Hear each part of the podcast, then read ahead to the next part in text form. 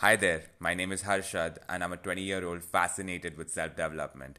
In this show, I'll discuss ideas and concepts that'll help you achieve a better quality of life and share my experiences of self experimentation with morning routines and productivity strategies. This is what works for you. Welcome back to another episode of What Works for You. Today, I want to talk a little bit about social media. So, this is from a conversation I was having with one of my friends the other day. And I wish I recorded that conversation, but sadly I didn't. And this episode makes a good substitute for that, I believe. And since social media is something I think a lot of us spend quite our time with, it's important to just be aware about the things I'm going to talk about in this episode. So, social media apps started with email and then websites like Friendster, MySpace, Facebook, followed by all the other apps we use today. In theory, social media helps you stay connected with friends and family, right? But that's not exactly how it's working these days because I think more and more people are struggling with limiting their usage on all of these networks. Social media has evolved into something more. It's now basically two organisms. The first one is content, and the second one is contact. Every app out there is a mix of both of these. Content is designed to entertain you on the app be it viewing your friends' pictures from their trips to Goa, or watching short videos, browsing memes, or just following the daily check ins of your favorite celebrity. Contact, on the other hand, is texting or calling or video calling anybody in your circle. Both content and contact can be the same at times, like sharing a post with someone. Here's why I'm differentiating content and contact more and more people are feeling lonelier even in this connected world. A study by NPR shows that 73% of heavy social media users feel lonely.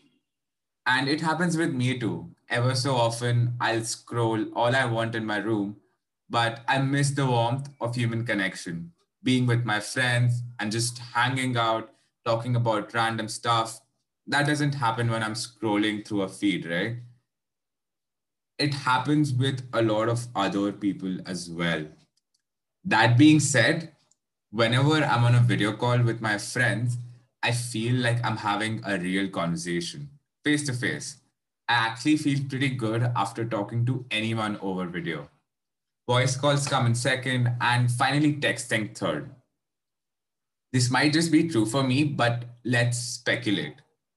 I feel pretty good on a video call yet scrolling doesn't help me much if I'm missing my friends and family. Remember the two organisms, content and contact.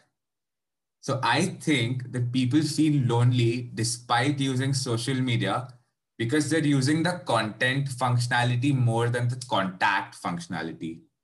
Right? 73% of heavy social media users, I think that they use content more than contact and that is why they feel lonely. Because whenever like i said i'm on a video call with my friends i feel pretty good. I don't think that i'm um, lonely or missing out or anything like that. So one of my friends can't go very long without using instagram because she thinks she'll not be connected and miss out on stuff that's happening around. And i get it. But here's what you need to understand.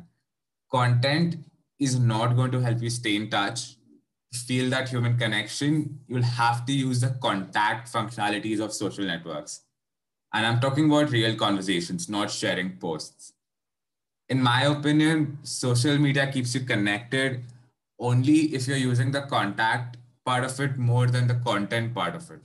You can't possibly be consuming content all day long and then expect to feel that you caught up with your friends today just because you saw their pictures be very mindful about what you're doing on every social media app. Are you consuming content or are you actually connecting by contacting? To get a little deeper into content, it's not bad. It's important. I scroll and I watch episodes like everybody else. It's nice to have that entertainment in my breaks. The problem arises when we're not being mindful of how much of our time is going into consuming content.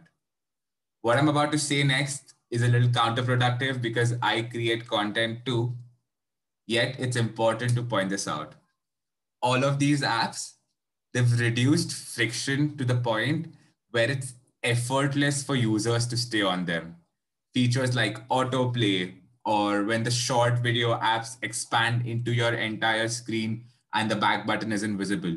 All of these things are by design to keep you on the app for as possible. So what can you do?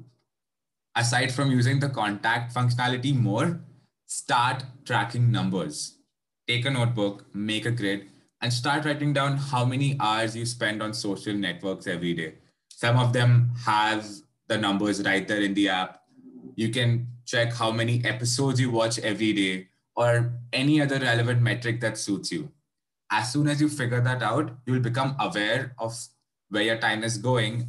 And with a little effort, you can get it under control.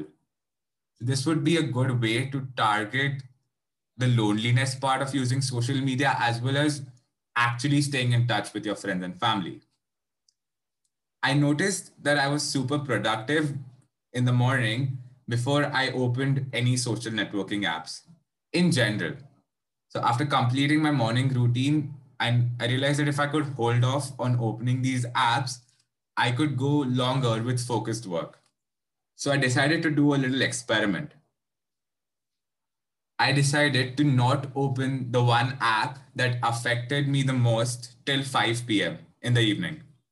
It was a little tricky, but not impossible. When I finally opened it after 5, I figured there must be a lot of things needing my attention, like unanswered messages or notifications. But guess what? Nothing changed. And that made me realize I didn't actually miss out on anything. Ever since, it's become a lot easier to not get distracted by that app.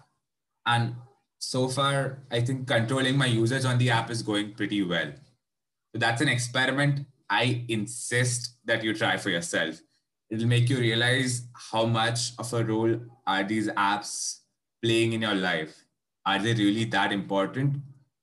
Again, I'm not saying don't use them or using them is bad. I just think not being mindful about your usage or having the design of these apps distracting you from doing important work is something you should try and avoid that's it for this episode. Thank you so much for listening. I hope you enjoyed this episode. If you'd like to stay tuned for future episodes, feel free to subscribe. I'd love to hear your feedback, so you can go on to anchor.fm slash what works for you and send me a voice message. Until next time.